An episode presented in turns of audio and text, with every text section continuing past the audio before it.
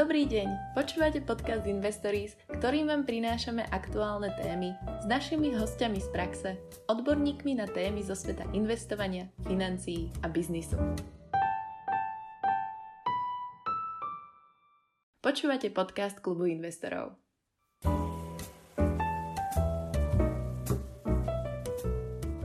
é té ef fondy sú vo svete investícií fenoménom dnešnej doby. Za posledné roky tento produkt významne stúpol na popularite a dostal sa do povedomia širokej verejnosti.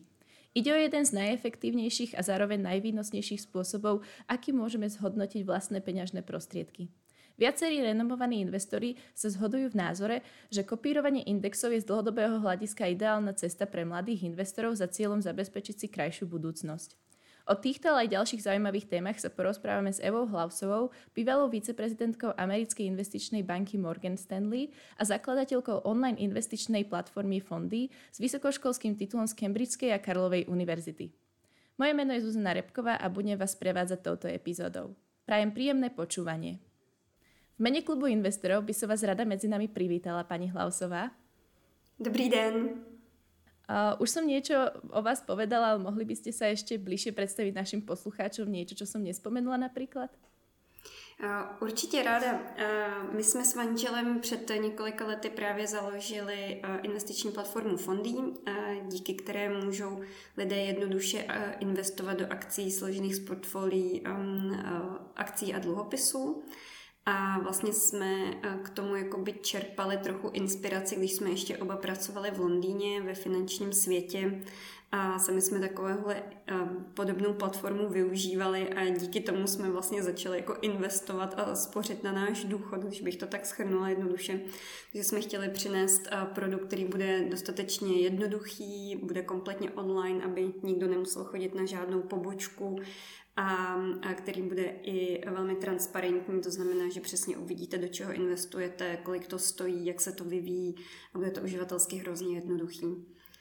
Takže to je to, co, čemu se teďka momentálně věnujeme a právě protože ty portfolia jsou složená z é té ef, Exchange Traded Funds, o kterých tady budeme povídat, tak jsem moc ráda za pozvání do vašeho klubu investorů.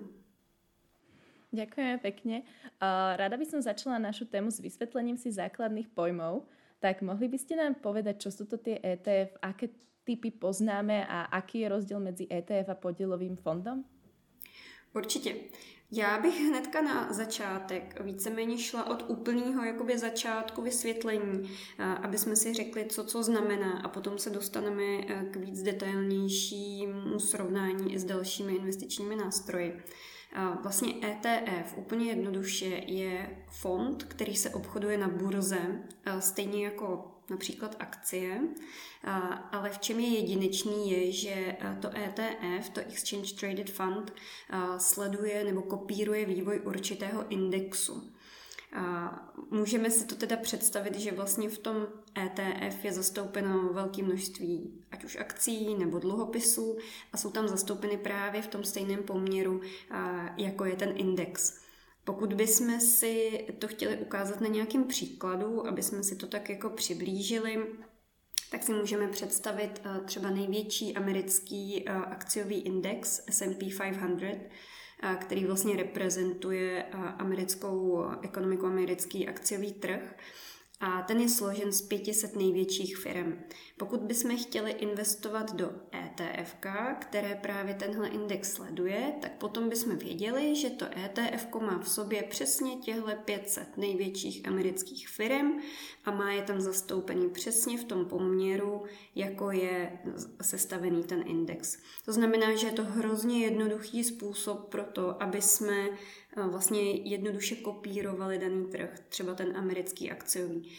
Kromě toho samozřejmě těch é té ef je spousta dalších, zaměřují se jak na akcie nebo na dluhopisy, tak i na jednotlivé segmenty, jako jsou třeba různé sektory, to znamená, že v rámci akcí si můžeme vybrat například farmaceutický průmysl nebo těžařský průmysl nebo jakýkoliv jiný průmysl. Můžeme si i vybrat určité regiony, do kterých budeme chtít investovat, ať už to jsou, je to Evropa, Amerika nebo rozvojové státy nebo i vlastně konkrétní země, jako je například Čína, Brazílie. a, a tak dále. A na té straně těch dluhopisových é té ef, tak ty zase v sobě můžou mít jak korporátní dluhopisy, což jsou vlastně dluhopisy firem, zastoupené v určitém koši, tak například i státní dluhopisy různých zemí. Zase to může být evropské, americké, rozvojové země, Japonsko. Prostě ta škála je jako obrovská, můžou i vlastně obsahovat v sobě komodity. Takže komoditní é té ef, ať už to jsou drahé kovy, nebo ropa, nebo i zemědělské plodiny. A existují i é té ef zaměřená na měny. Je toho opravdu jako obrovská škála. Je to celý sektor, který neuvěřitelně bují v posledních letech. Je veliká poptávka ze strany investorů, protože je to právě hrozně jednoduchý produkt. Díky tomu, že vlastně můžete na jedno kliknutí nakoupit spoustu nebo mít expozici na spoustu různých aktiv. Tím si myslím, že jsem tak jako základně shrnula, co je to é té ef a jaký máme různý druhy těch é té efek. A myslím si, že vaše otázka byla i na to, jakým způsobem se vlastně liší é té efko od podílového fondu. Ano. A podílový fond, ono v podstatě ty věci na první pohled fungují velmi podobně. Nejdřív je asi dobrý si říct, co je to přesně fond. A fond si můžeme jednoduše představit jako takovou hromadu peněz, kterou investoři dali dohromady a mají nějakého svého portfolia manažera, nějakého správce, který vlastně rozhoduje o tom, co se s těmi penězi udělá, co se s tím, jaká, jaké cenné papíry se za to nakoupí. V případě é té ef je to dané tím, že to é té ef má mandát sledovat určitý index. To znamená, že ten portfolio manažer, víceméně jeho role je nakup takové uh, cenné papíry nebo taková, um, takové akcie nebo dluhopisy, tak aby přesně si kopíroval ten daný index. V případě podílového fondu je to trochu jinak. Podílové fondy jsou ve většině případů aktivně řízené. To znamená, že ten portfolio manažer si vlastně může sám vybrat, do čeho bude investovat. Může volit konkrétní akcie a může si vlastně sám vytipovávat, kdy přesně je koupí, kdy přesně je prodá. Právě na základě toho, že si třeba dělá nějakou analýzu, co má nejlepší vyhlídky růstu podle něj, nebo co má naopak vyhlídky třeba cenového poklesu. A podle toho on volí, co je vlastně podle jeho názoru hodné do toho portfolia zahrnout, co naopak nezahrnout a v jakou dobu tohle obchodovat. To samozřejmě může vést k tomu, že někdy se třeba trefí, někdy se třeba netrefí a je otázka, jestli vlastně ta výkonnost téhleté aktivní správy je lepší než ta výkonnost toho é té ef, které vlastně jenom jakoby kopíruje trh. Ty é té ef jsou víceméně takovým synonymem v poslední době k pasivnímu investování, což přesně znamená, koupím si nějakou investici, která přesně kopíruje trh a tím, jak se ten trh vyvíjí, tak buď já vydělávám nebo prodělávám, ale cílem vlastně je, že dlouhodobě se vydělává, protože trhy dlouhodobě rostou, takže i když tam přijde nějaká krátkodobá korekce, tak vlastně dlouhodobě se ty trhy vždycky v minulosti zpamatovaly. Tak to je asi takový jakoby největší rozdíl, že vlastně ty é té ef se spíš jakoby vydávají tou cestou toho pasivního investování, který kopíruje trh a tím pádem je i jako mnohem jednodušší a levnější na správu, ale zároveň to na druhé straně ten podílový fond je aktivně řízený, je tam prostě zatím nějaká další analýza, která může být správná, nemusí být správná. Vlastně jsou studie, které i ukazují, že dlouhodobě je to jedno, jestli investujete aktivním způsobem nebo pasivním, protože u toho aktivního zase platíte vyšší poplatky, které vám ten, ten výnos nějakým způsobem snižují, takže uh, ve finále jste, jste na tom úplně na stejno. Skvěle sme porozumeli, čo sú to tie é té efka, avšak vedeli by ste nám ešte doplniť, ako sa vytvárajú, že kto ho môže vytvoriť a ako to urobí z tej logistickej stránky? Mm-hmm, určitě. Uh, vlastně ty é té efka vytváří, uh, obecně bych řekla jako é té ef provider, což je nějaká finanční instituce, která k tomu má oprávnění, protože všechny ty é té efka to je vlastně uh, obrovsky regulovaný svět. A oni v podstatě ve většině případů vytváří ty é té efka takzvaným fyzickým způsobem. To znamená, že když bychom si třeba vzali ten příklad toho amerického akciového trhu, tak si představme, že bychom chtěli vytvořit é té ef kopírující index S and P pět set. Tak já jako ten é té ef provider si vlastně zjistím, co ten index S and P pět set obsahuje a nakoupím ty, přesně ty akcie těch jednotlivých firm, které tam jsou zastoupeny, přesně v tom poměru, jako jsou zastoupeny v tom indexu. A potom tenhle ten celý balík těch cenných papírů, těch akcí, jakoby rozdělím na spoustu jednotek, těm se říká issued shares, neboli jakoby je to ta jednotka toho é té efka a ty potom listuju na burze.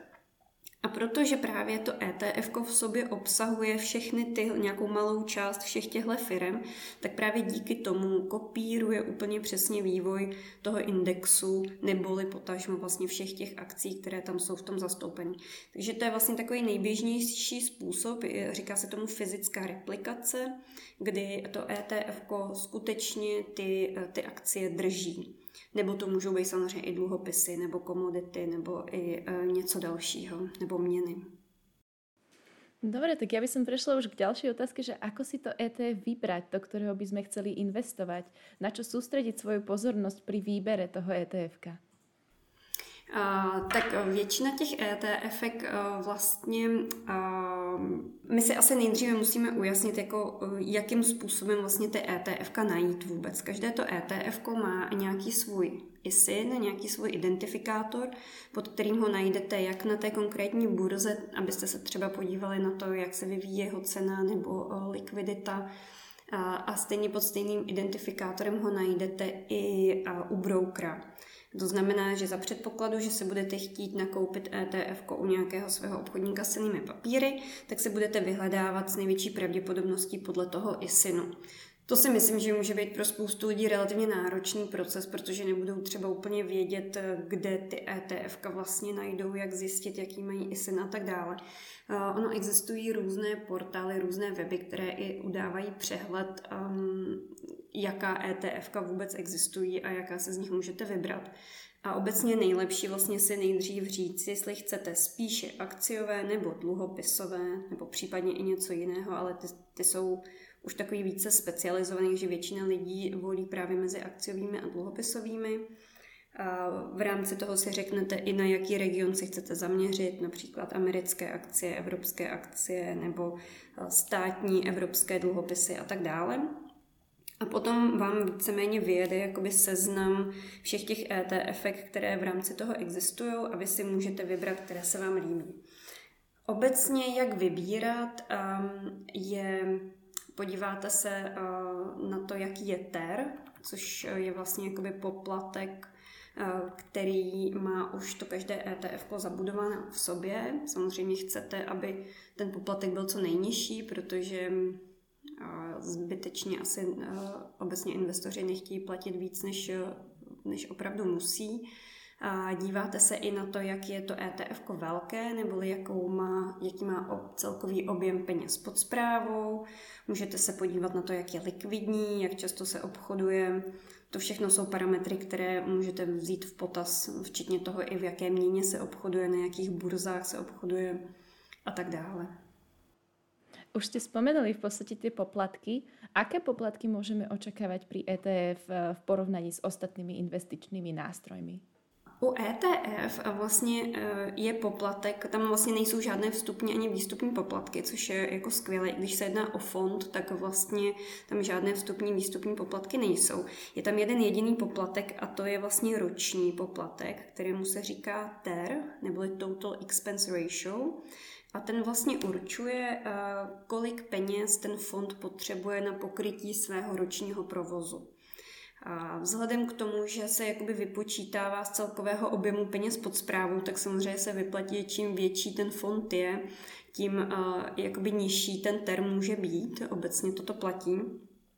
A ten té é er je vlastně poplatek, který už je započítaný v ceně toho fondu. To znamená, že když se budu chtít koupit é té efko, které bude stát třeba a deset euro, a tak vlastně už v té ceně je jakoby částečně započítaný ten poplatek, který se vlastně v tom reflektuje každý den.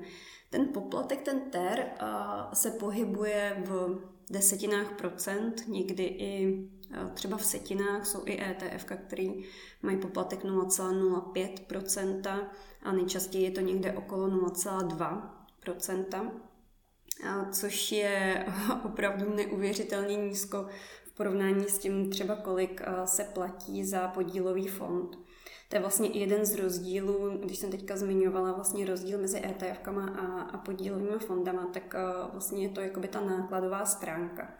Pokud vy jako uh, retailový investor si chcete sám nakoupit é té efka, tak vás to bude stát právě ten té é er a možná zaplatíte nějaký uh, poplatek za transakci u vašeho obchodníka s cennými papíry, ale pokud byste se vlastně alternativně rozhodlo investovat do podílového fondu, tak tam vás čekají většinou vstupní poplatky, někde i výstupní poplatky, ty jsou v jednotkách procent a zároveň vás čekají i roční uh, manažerské poplatky, a ty se můžou u třeba akciového podílového fondu pohybovat okolo dva až dva celá pět procenta. Což když si to potom srovnáte s tím, že třeba za é té ef s podobným zaměřením zaplatíte, řekněme, nula celá dva procenta ročně, tak ten rozdíl je obrovský, protože právě každé to procento navíc, které nemusíte platit na poplatcích, ale naopak si vlastně můžete nechat ve formě vašeho vlastního výnosu, tak to vám dlouhodobě hrozně pomůže zhodnocovat peníze. Už asi tuším odpoveď, ale spýtam sa, aby sme si ju tvrdili. Z hľadiska poplatkov je nejaký iný investičný nástroj výhodnejší na kopírovanie trhu alebo nie je iný než é té efka? A, takhle, můžete samozřejmě si poskládat úplně stejnou expozici tím, že se nakoupíte jednotlivé akcie, ale právě proto, že si, nebo jednotlivé dluhopisy, ale právě proto, že byste museli platit vlastně za nákup, případně prodej každého toho, každé té akcie nebo cenného papíru zvlášť, tak by se vám to ve finále určitě nevyplatilo. To é té efko je právě hrozně skvělý v tom, že Uh, získáváte expozici na spoustu různých akcí a dluhopisů za to, že vlastně nakoupíte jenom jednu jedinou věc. Je, jako ta jednoduchost a právě i ta diverzifikace je něco, co é té efka hrozně jako odlišuje od všech ostatních investičních nástrojů. A právě i díky tomu vlastně ta jejich popularita v posledních letech tak neuvěřitelně narůstá a s tím i objem peněz, které do toho lidé investují. Tak teraz sme si určite povedali niečo veľmi pozitívne o é té efkách, ale investovanie vo všeobecnosti so sebou samozrejme prináša svoje rizika. Tak vedeli by ste nám povedať aj, aké sú najväčšie rizika spojené s investovaním do é té efiek? A takhle ty rizika jsou v podstatě velmi podobná, jako když investujete do, jakého jiné, do jakékoliv jiného investičního nástroje, ať už je to akcie nebo dluhopis. A prostě to hlavní riziko je tržní riziko, což je vlastně riziko poklesu ceny. Jak jste správně řekla, je to prostě investiční nástroj, není to spoření, je to prostě něco, jehož cena se vyvíjí každý den, mění se a dlouhodobě vždycky šla, nebo dlouhodobě prostě ta historie ukazuje, že trhy jdou nahoru, a nicméně to, jaká bude budoucnost, nikdo neví. Nikdo neví, kdy prostě přijde nějaká korekce na trzích, jak bude hluboká, jak dlouho bude trvat a jak dlouho i bude trvat, než se z toho potom trhy vzpamatujou zase. Je to určitě tohleto tržní riziko, které je jako největší riziko u investice do, do é té ef, stejně tak jako u investice do akcí. Co je ale třeba důležitý vzpomenout, je právě ten rozdíl mezi investováním do jednotlivé akcie a rozdíl v investování do é té ef. Vy vlastně díky tomu, že v é té efku máte těch titulů hrozně moc, minimálně desítky, spíš stovky nebo tisíce různých akcí nebo dluhopisů. Například třeba u toho é té efka zaměřeného na americké akcie, které sleduje index es end pí pět set, tak tam budete mít vlastně zastoupeno pět set největších amerických firm. A to je právě výhoda té diverzifikace, že když se třeba jedné té firmě nebude dařit, nebo několika těm firmám se nebude dařit, tak vás to ve finále tolik neovlivní, jako když byste investovali jenom do těchto akcí. A právě to, že tam máte jakoby i spoustu jiných akcí, nebo případně třeba i jste si těch é té ef koupili víc, to znamená, že sledujete různé trhy a nejenom akcie, ale i dluhopisy, tak to vám právě pomáhá se víceméně chránit proti poklesu ceny jednotlivé akcie nebo jednotlivého dluhopisu. Samozřejmě ve chvíli, kdy přijde korekce na trzích, tak um, tím, že vlastně investujete do toho trhu přímo, tak i ta hodnota vaší investice půjde dolů. Ale právě i výhoda toho je, že jak jsou diverzifikované, tak v minulosti se z těch propadů vždycky oklepaly, vždycky se právě ta hodnota vrátila a překonala i tu původní nejvyšší a pokračovala v růstu dál. Takže to je výhoda právě u é té ef, je ta diverzifikace a, a to, že tam je vlastně historie a překonání těch a, finančních propadů. S názorom na diverzifikáciu sa zhoduje veľmi veľa celosvetovo známych investorov. Prešla by som u nás na ďalšiu tému. Mohli by ste nám prosím vysvetliť, aké sú inverzné a pákové é té ef? Uhum. Já bych možná na začátek řekla, že tyhle é té efka už jsou opravdu jako hodně specifická a rozhodně netvoří nějaký investiční mainstream a myslím si, že i é té efka si vlastně vydobily svoje místo v investičním světě díky své jednoduchosti a přístupnosti pro širokou masu lidí a právě ta inverzní a páková é té efka už jsou takový opravdu jako specialitky, ale je dobrý o nich vědět. Takže inverzní é té ef znamená, že vlastně se chová obráceně, než bychom si mysleli. Když koupíme inverzní é té ef na index es end pí pět set, tak to znamená, že my budeme vydělávat v době, kdy ten index půjde dolů. To znamená, že se v podstatě jedná o shortování. Pokud by ten index klesal a já jsem měla inverzní é té efko, tak naopak na tom vlastně vydělávám. A u těch pákových, tak tam se vlastně jedná o to, že rozsah nárůstu nebo poklesu je znásobený.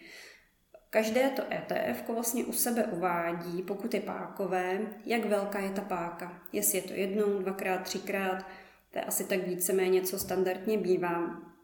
To znamená, že mi to jakoby ukazuje, že když je tam páka jedenkrát, tak to znamená, že ve chvíli, kdy prostě uh, es end pí pět set jde nahoru o pět procent, tak já v podstatě vydělávám deset procent a tak dále. Nebo i když půjde dolů o pět procent, tak já naopak prodělávám deset procent. Uh, výhoda těch uh, pákových é té efek je, že ve chvíli, kdy se daří, tak vy vyděláváte víc, než pokud byste tu páku neměli. Ale na druhou stranu je tam i to mnohem větší riziko, že ve chvíli, kdy bude docházet k nějakému poklesu, tak vy budete prodělávat zase mnohem rychleji. Já osobně nejsem úplně zastáncem takových pákových produktů, protože si myslím, že často lidé jim se nechovají třeba tak racionálně, jak by jako ideálně měli. Myslím si, že to bylo vidět například i třeba na jaře roku dva tisíce dvacet, kdy vlastně vypukla covidová krize v plné síle, nikdo pořádně nevěděl, co se bude dít a, a světové akciové trhy a vůbec vlastně všechna aktiva šla hrozně prudce dolů, z ničeho nic. A spousta investorů právě vydělá velký pokles na akciových trzích, co budu dělat, koupím si inverzní é té efko a, a vlastně vydělám na tom, že dochází k tomu poklesu, protože určitě k tomu poklesu bude docházet ještě dlouho. Co se ale nestalo je, že vlastně se ten trh docela rychle otočil, rychle se z toho propadu zpamatoval spousta investorů, kteří třeba ani neměli žádnou velkou investiční zkušenost, právě na tom strašným způsobem prodělala. Já mám jako pocit, že investoři hodně se řídí tím, co se momentálně děje. A to znamená, že když je propad, tak mají tendenci třeba prodávat nebo naopak investovat do těch inverzních é té efek a naopak, když je růst, tak mají tendenci nakupovat. Ale mno by bylo ideální si jakoby odprostit od toho, co se momentálně děje a víceméně investovat pořád jako průběžně.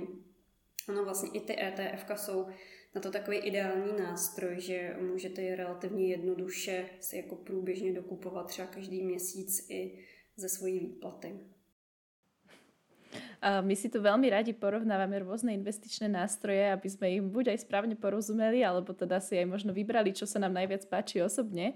A tak narastol záujem o shortovanie akcií prostredníctvom inverzných é té ef, alebo je to naďalej výsada hedge fondov. Dneska sa tu bavíme o tom, že é té efka sú veľmi trendy, tak možno by sme si mohli aj tieto dve porovnať.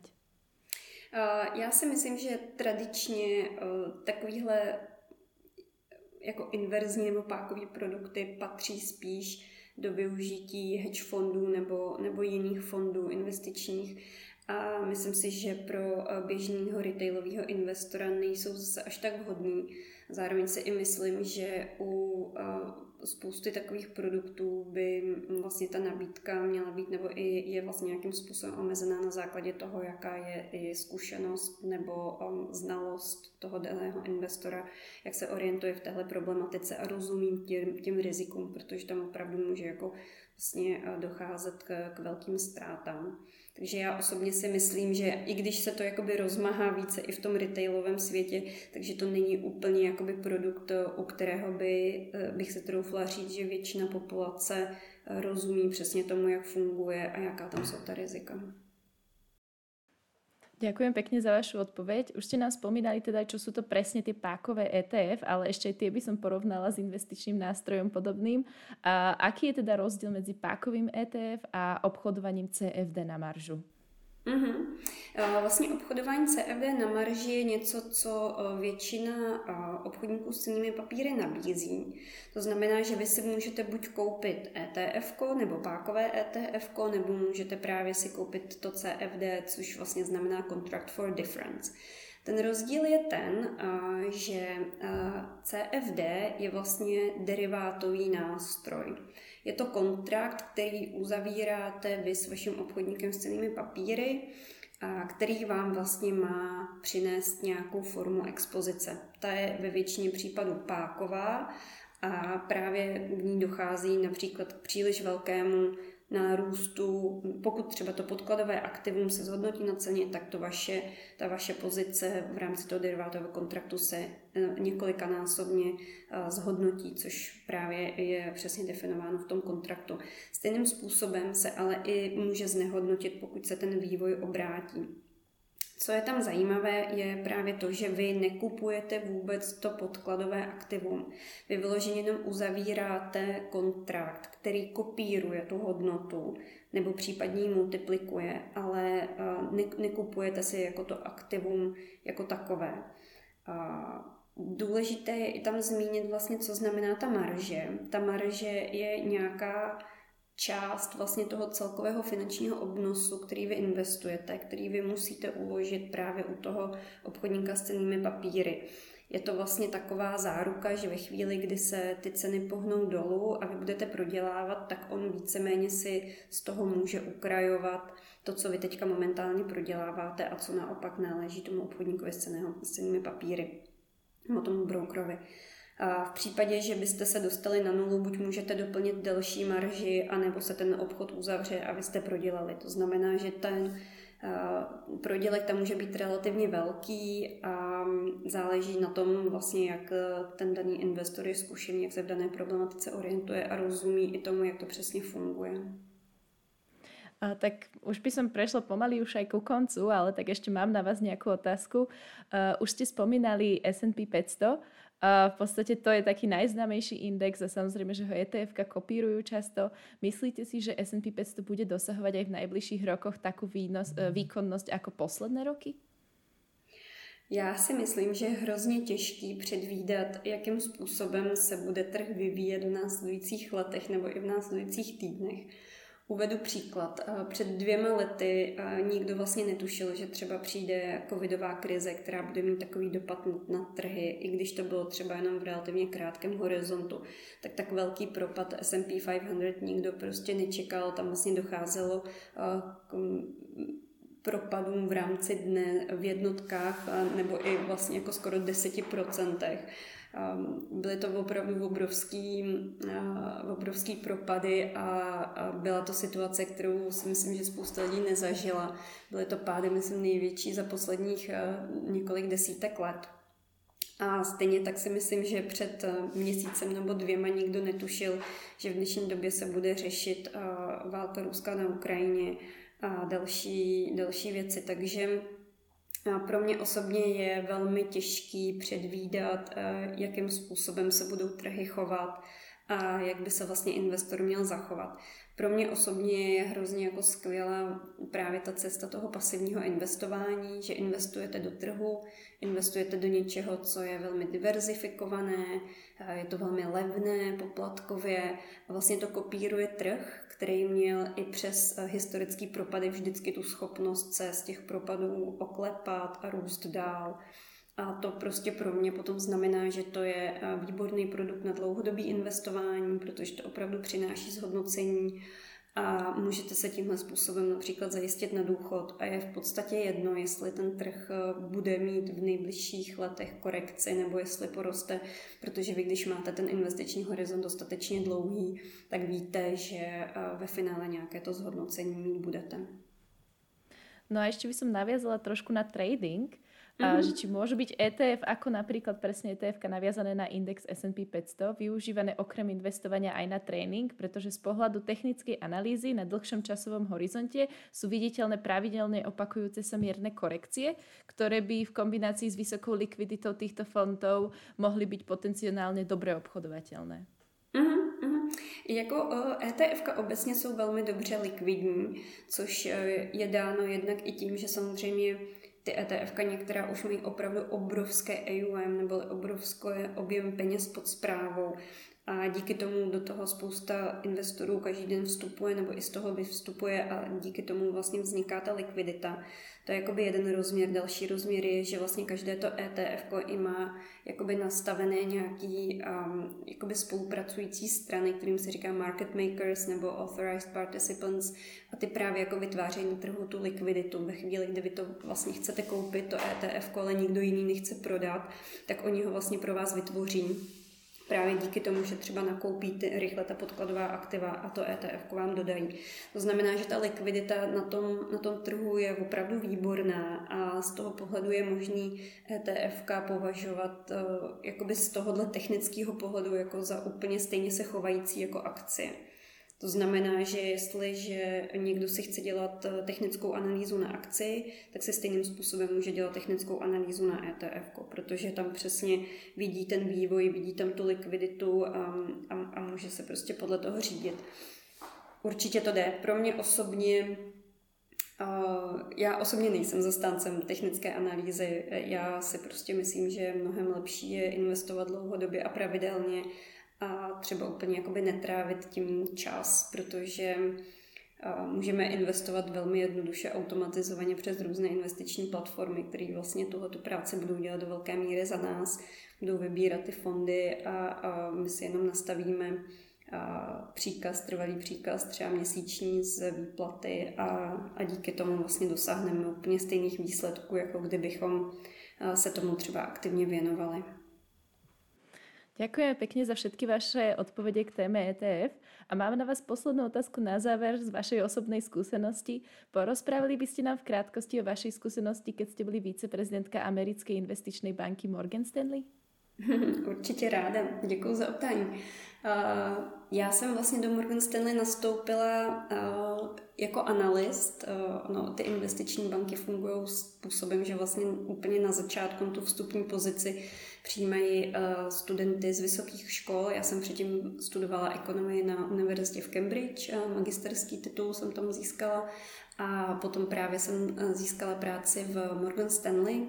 A nastoupila jsem tam právě v rámci toho, tomu říkají analyst class, jako kdy do celé banky nastupuje několik vlastně set i nových, nových analytiků. A na začátku vlastně jsme procházeli takovým úvodním školením, než jsme se rozprchli do těch jednotlivých odděleních. Já jsem se věnovala risk managementu, byla jsem v oddělení řízení rizika a tam jsem vlastně prošla několik týmů a několik zaměření. Měla jsem možnost pracovat na analýze těžařských a dalších firm, které byly zaměřené na komodity. Schvalovala jsem různé derivátové obchody zaměřené na komodity, ale i na úrokové sazby nebo na, na měny. Potom jsem vlastně měla svoje vlastní portfolio, kdy jsem hlídala kreditní rating firem z farmaceutického a chemického průmyslu. Také jsem schvalovala vlastně půjčky, které byly zajištěné akciovými portfolii. Vlastně jsme si dělali i analýzy, jakou, jaké je tam to zajištění, jak moc se na to můžeme v případě nějakého poklesu spolehnout. A vlastně ke konci té mé kariéry byla jsem několikrát povýšená, potom ke konci už jsem měla pod sebou tým analystů a pracovala jsem hlavně na transakcích, které byly jako opravdu rizikové, protože krom toho, že vlastně v investiční bance jsme hodně tradovali různé deriváty, tak jsme samozřejmě poskytovali i úvěry různým firmám, a to jak těm opravdu velkým celosvětovým firmám, tak jsme vlastně poskytovali financování relativně malým projektům, kdy malé firmy byly třeba koupeny nějakým investičním fondem na dluh a vlastně jakoby my jsme byli poskytovatelem toho dluhu. To znamená, že to byla transakce, která byla hodně riziková, jednalo se o opravdu velký objem peněz konkrétní firmě za právních podmínek, které byly víceméně nastavené tak, aby to bylo pro toho kupujícího co nejvíc výhodné. To znamená, že tam bylo opravdu jako velké množství rizika. A to byly transakce, které jsem měla na starosti potom v poslední době. A byla to jako neuvěřitelná škola, protože jsem se toho strašně moc naučila. A jak produktově, tak i vlastně z pohledu jako fungování banky vlastně vidíte úplně přesně, co se ve v bance jak dělá, jakým způsobem se to dělá, proč se to tak dělá. Vlastně najednou vám celý ten svět začne dávat smysl, proč prostě se firmy a lidé chovají tak, jak se chovají, protože vlastně tohoto všechno to utváří. A bylo i skvělý tam pracovat se spoustou hrozně zajímavých lidí, že oni tam víceméně v Morgan Stanley, protože to byla, nebo je americká investiční banka, tak tam obecně ta hierarchie byla spíše ploší, to znamená, že díky tomu jsem se byla schopna dostat opravdu k tomu top managementu, prezentovat jim moje závěry, analýz, diskutovat s nima. Bylo to jako neuvěřitelně obohacující. Tak ďakujeme pekne za zdieľanie vašej osobnej pracovnej skúsenosti. Týmto by som dnešnú epizódu ukončila. V mene klubu investorov vám ďakujem, pani Hlausová, že ste prijali pozvanie do nášho podcastu Investories. Dúfame, že vám tento rozhovor spríjemnil deň a tešíme sa na prípadne ďalšiu epizódu s vami v budúcnosti. Ja vám moc krát ďakujem za pozvanie. Ďakujeme za počúvanie nášho podcastu. Veríme, že sa vám dnešná epizóda páčila a zostaňte s nami v spojení na našich sociálnych sieťach Facebook, Instagram, LinkedIn a YouTube, kde vás informujeme o našich ďalších epizódach a ostatných formách vzdelávania klubu investorov. Prajeme pekný deň!